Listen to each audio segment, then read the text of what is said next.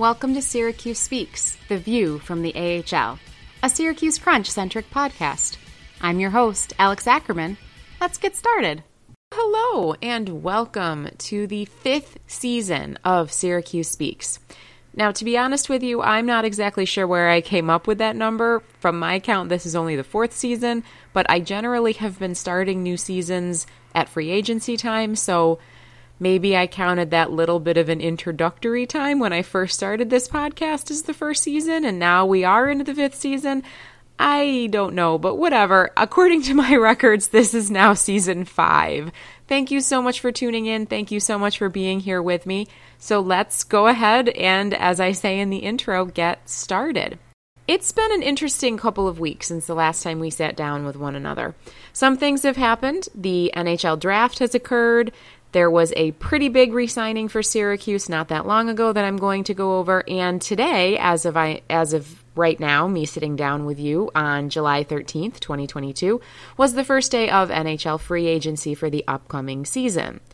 The Lightning did a lot of work for themselves today, which in the end does benefit the crunch somewhat because the more players the Lightning has locked down, the less that they need to promote from Syracuse to fill out their ranks. So, I mean, hey, that's great. However, it was an uncharacteristically quiet day on the AHL side of things for the organization. My overall impressions is that this is not necessarily unexpected and that this is not necessarily a bad thing, but there might be cause for some slight concern. I'm not going to say alarm, I'm not going to say, oh my God, panic, but there's some concern that is simmering underneath the surface in the fan base that I do think I just want to talk about briefly as we get into this. So, the biggest news, I think, of the past couple of weeks is that the Lightning went ahead and, before free agency even begun, grabbed Syracuse their number one goalie. It is a very familiar face to Crunch fans because, in fact, Crunch fans stared at that face all last season. I would like to wish a very hearty Syracuse Speaks welcome back to goalie Max Lagacé. He has returned to the organization for a second year. The Lightning apparently decided to overlook the injury struggles that Lagacé had last season and are clearly banking on him repeating his heroics at the end of this past season as Syracuse looks to maybe have a more stable 2022 23 season than they did in 21 22. Of course, all of us are hoping that the pandemic from hell has abated and that we will no longer have to worry about it. We are all hoping for a healthy season for everybody without those pauses that that pandemic caused. Lagacé did the work for Syracuse at the end of last season. There is absolutely no denying that. He was named AHL Goaltender of the Month in April for a reason. He went 9 1 1 during the 11 starts that he had in April, allowing only 17 goals on 296 shots. that is insane. He had a 1.56 goals against average and a 9.43 saves percentage during that month in April for Syracuse. His injury was a little bit of why Syracuse struggled in the playoffs, in my opinion, when he went down I don't remember which game it was, and to be honest with you, I have so many tabs open now that I don't even want to look it up. I think was it game three, because then Hugo Alnefelt started game four, and then Coach Ben Groulx was all, "Oh, hey, I'm going to be cagey and tell you that he's not starting game five. But then look, surprise, he started game five. I think that's how it went. You know, Alnefelt did great in that game when he had to play. But it's hard when your goalie gets hurt. It affects team confidence, and you have to wonder what demons he was fighting and what pain he was fighting during that game five versus Laval at the end of the playoffs when Syracuse's season abruptly came to an end. So, you know, he was great when the crunch needed him to be during that final push to the playoffs at the end of the season. He was 17 2 and 2 in the 21 games he played at the end of the season. Overall, he was 23 9 and 2. He ended the season ranked 6 in the league. it, he had a he had a great season when he was healthy. And I think that that's something to keep in mind. I think his attitude is in the right place. I think that he is a good number three for the organization. And it's wonderful to welcome him back. Going into free agency these past couple of summers, it's always been a big question mark as to what the goaltending p- tandem is going to be with the crunch. This season, that got solved before free agency even happened. Syracuse pretty much has Lagacé and Alnefelt locked in for next season. The only thing that might affect that is something I'm going to talk about in a brief second. But overall, it's great to have Lagacé back. It's nice to have a consistent veteran presence in net for the first time in multiple seasons in a row in a long time. The Lightning hasn't really been doing that. They've been pretty much playing some merry-go-round seats with that specific spot over the last couple of summers. So it's great to have that done. It's nice to have Lagacé back, and hopefully he stays healthy this season so Crunch fans can really see what he's capable of over the entire AHL schedule.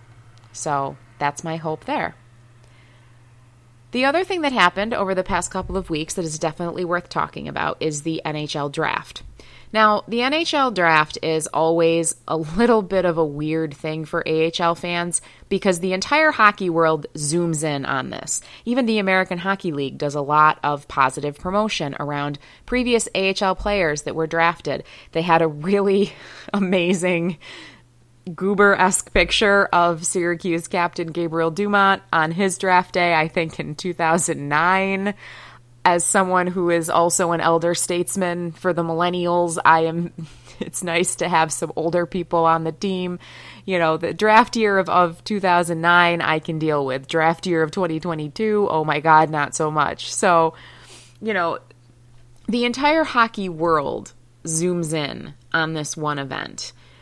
For AHL fans, it's weird because yeah, we're interested in what our NHL affiliates do at the draft, but very seldom do those dividends that they create at the draft pay off at the AHL level immediately, if at all.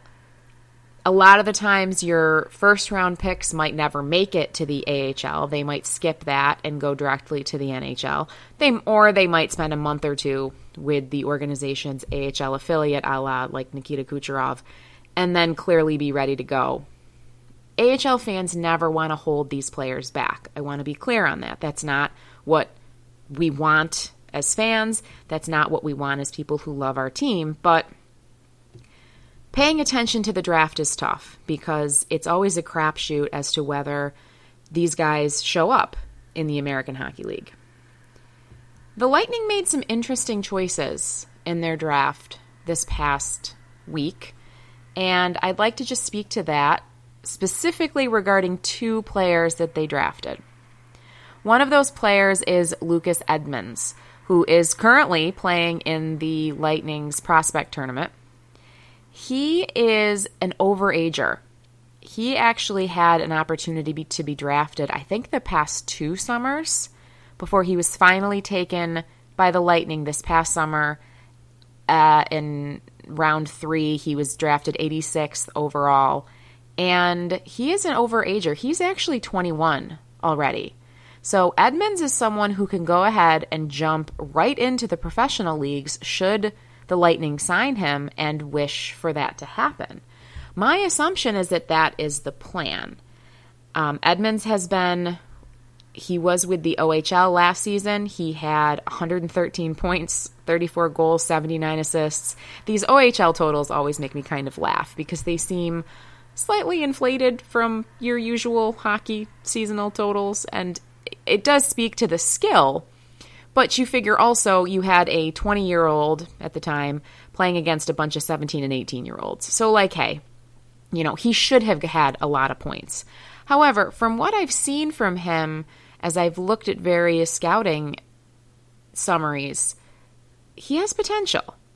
And I think the assumption from both what Edmonds has said himself and also from what I've seen from the organization is that they're expecting to sign him and then send him to Syracuse and see what happens. It could be that he battles really hard and gets a spot right off the bat. It could be that he spends some time in the ECHL with the Orlando Solar Bears.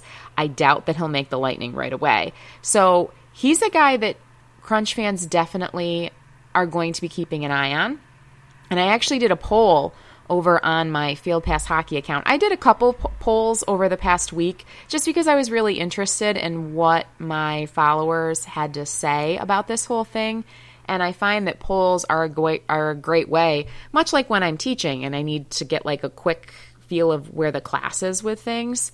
I think that these polls have been a really fun way to get the, the temperature of the fan base and really see what you all are thinking and really see where your thoughts are. So I did a poll on the draft that the Lightning did. And many of, of those of you who voted in it, 33.3%, were very excited to see Edmonds join the organization.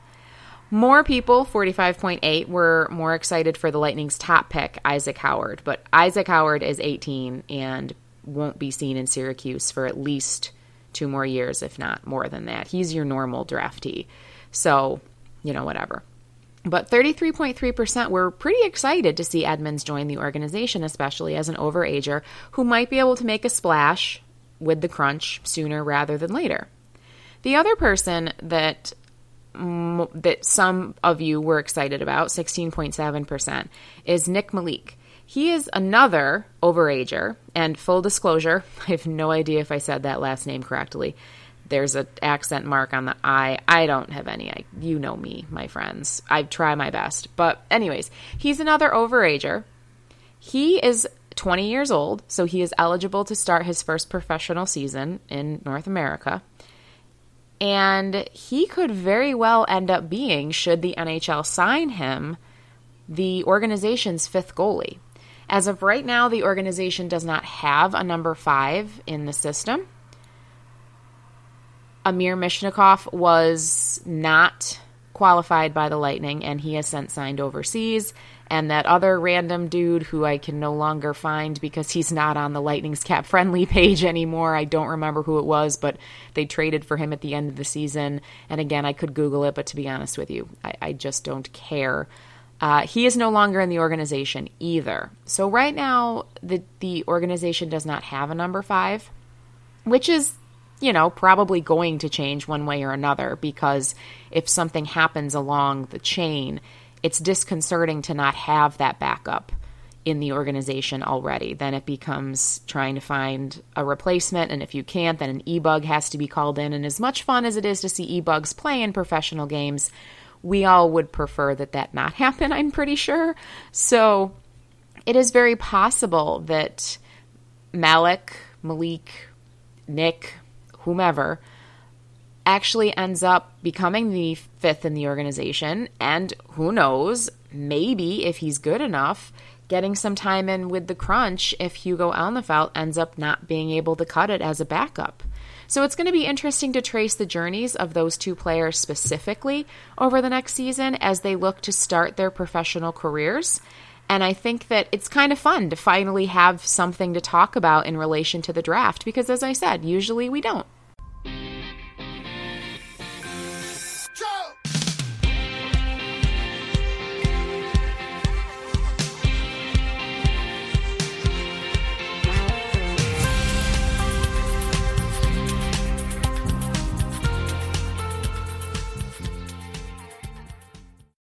On to the main attraction of today, July 13th, which was the start of NHL free agency.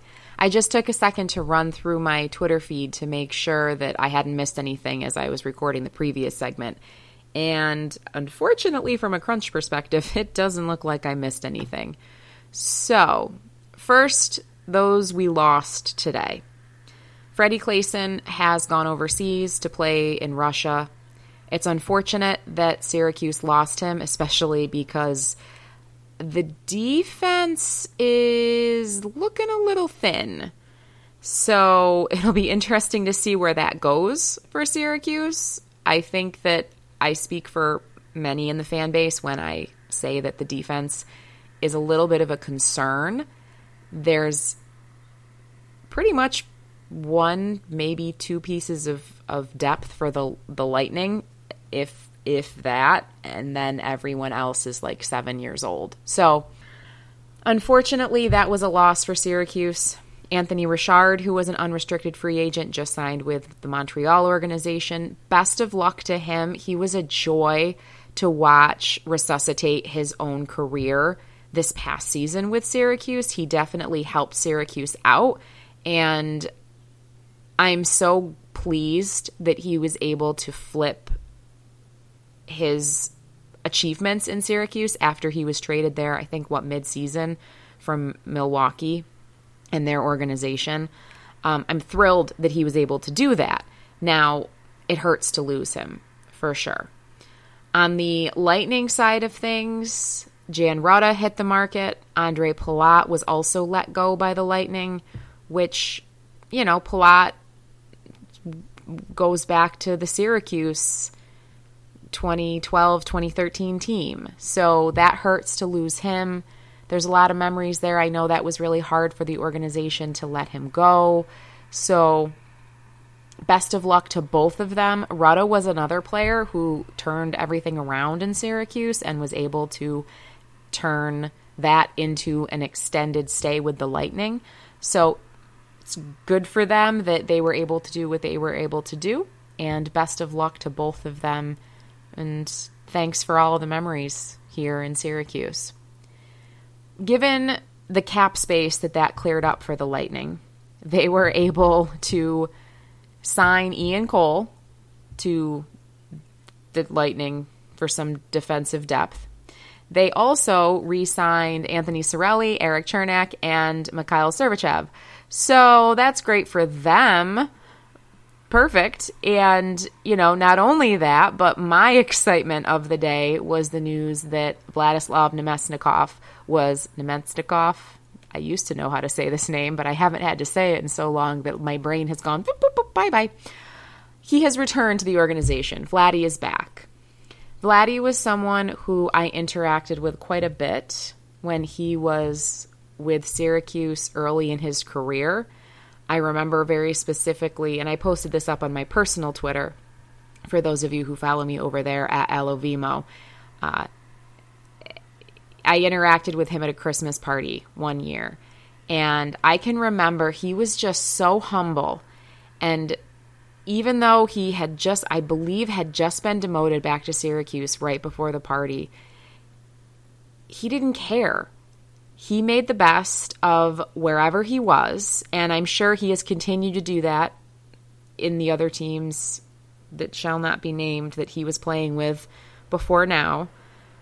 So he was always a really good soul that I appreciated having in the organization.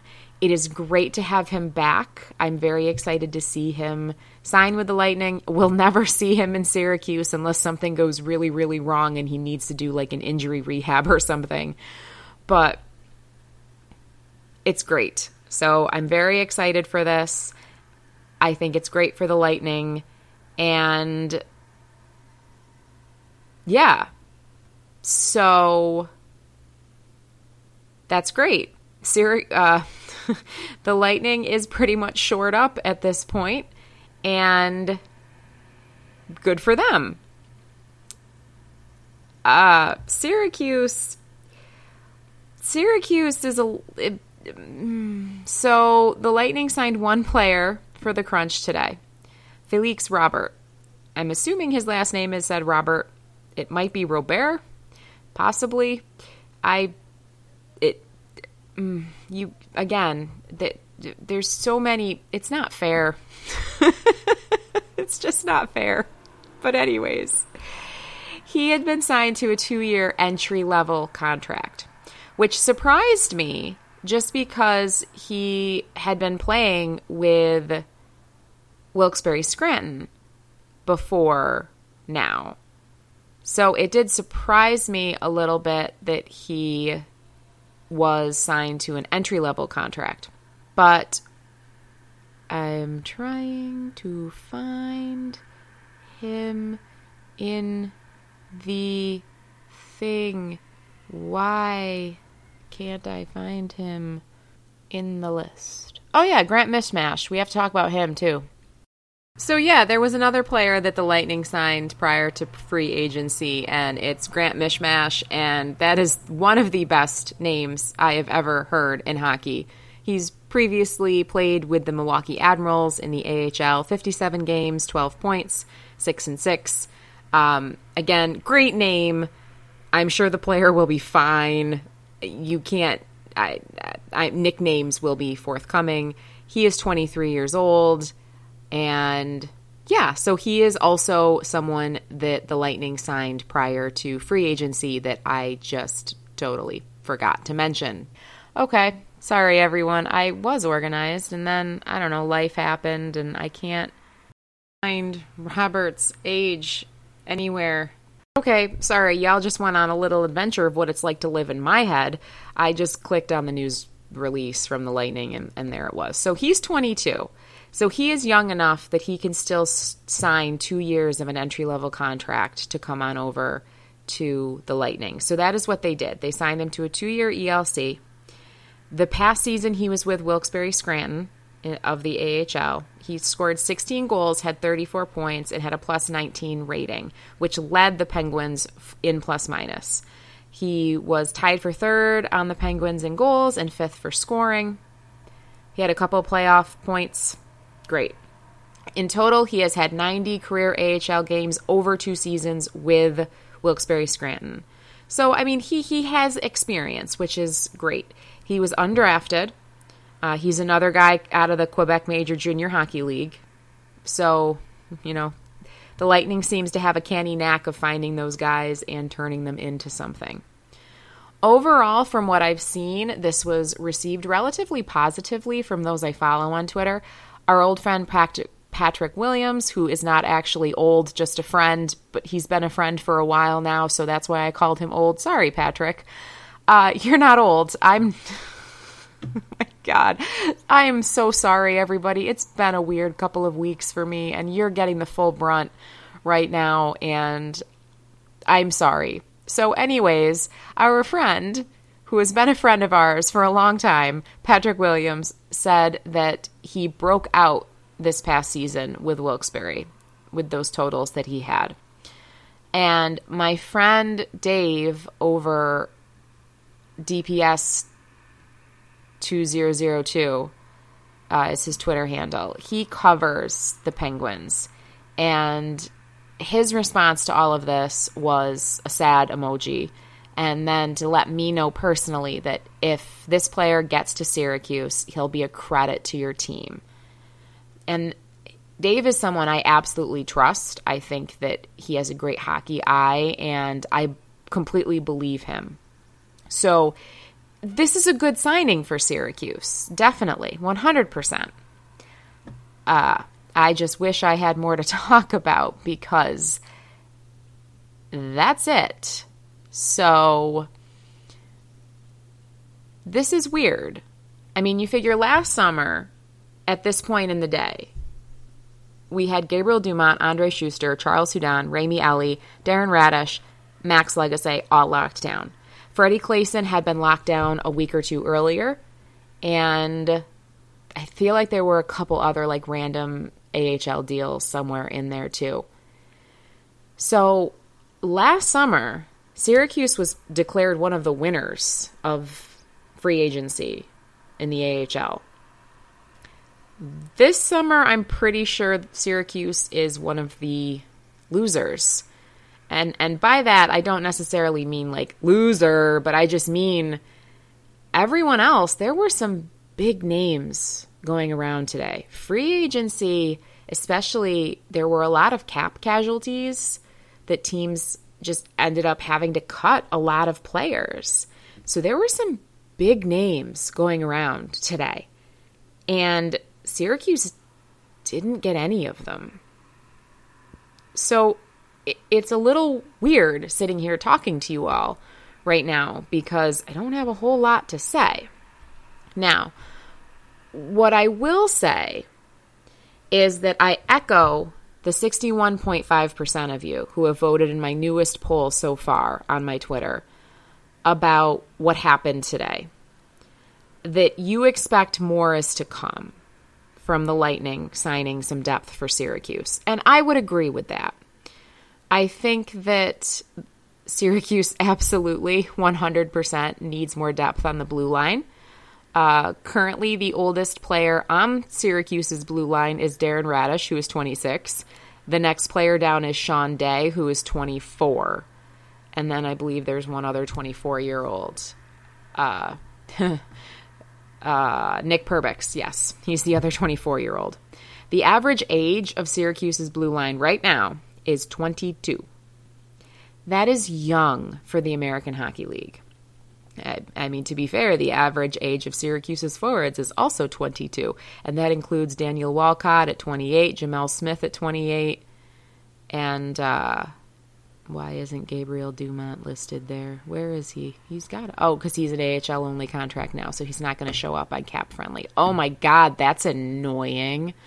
Okay, again, anyway, sorry, that was a trip into my brain again. Um, Dumont's in his 30s. I think he's 32 at this point. If I remember, I was talking about him when he was 31. I think he's 32. But, anyways, he's in his 30s, just like me. So, the crunch is young, and um, there's a lot of talent, but it's it's it's still pretty raw talent. And Dumont and and Raddysh can't do this all on their own. I suppose I should include the 29 year old Lagacé in that leadership group too. But as a goalie, it's it's hard to be involved too much with the rest of the team on the ice as far as that leadership example goes. So like Syracuse is looking real young right now. And the talent pool is looking a little thin. So I also don't blame the 30.8% of you who have voted in this poll who have admitted that you're nervous about this.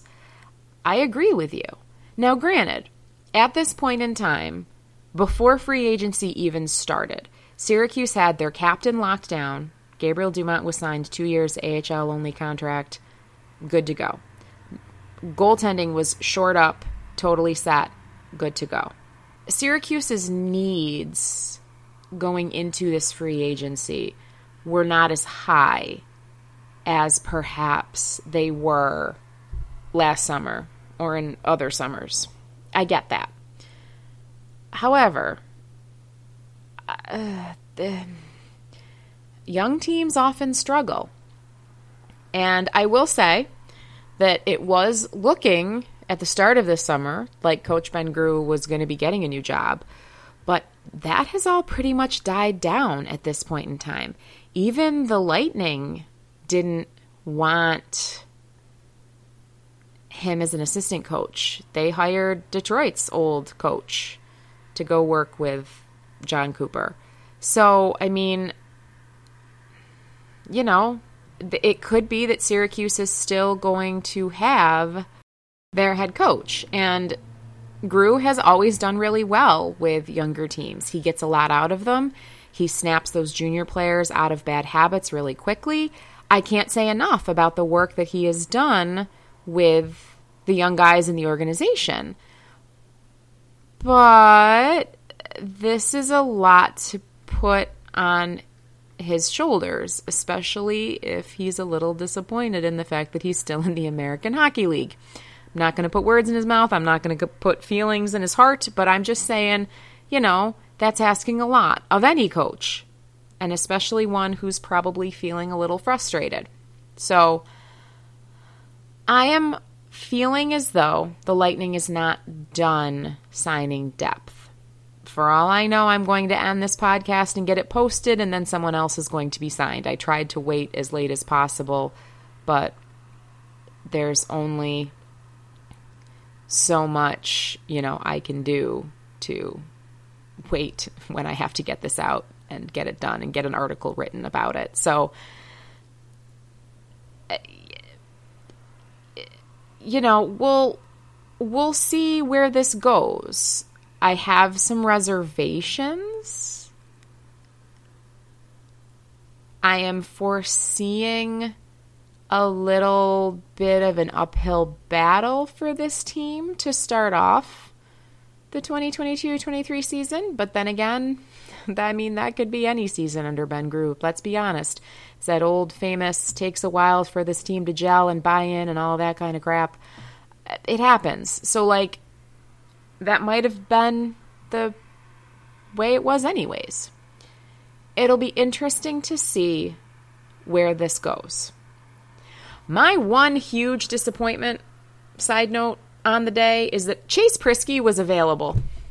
Defenseman Chase Priskie was available, and Buffalo signed him instead. So now Rochester gets to have him on their team, and I just get to sit in my Crunch Chase Priskie jersey from the one time that he played in Syracuse because of a weird dual affiliation due to the pandemic from hell, and think about what could have been. So that is my big disappointment of the day, especially considering he's a freaking defenseman. Whatever, Lightning whatever. I'm sure you have a plan because you always do, but the this is one of those times where I really wish that I had the inside track to that plan.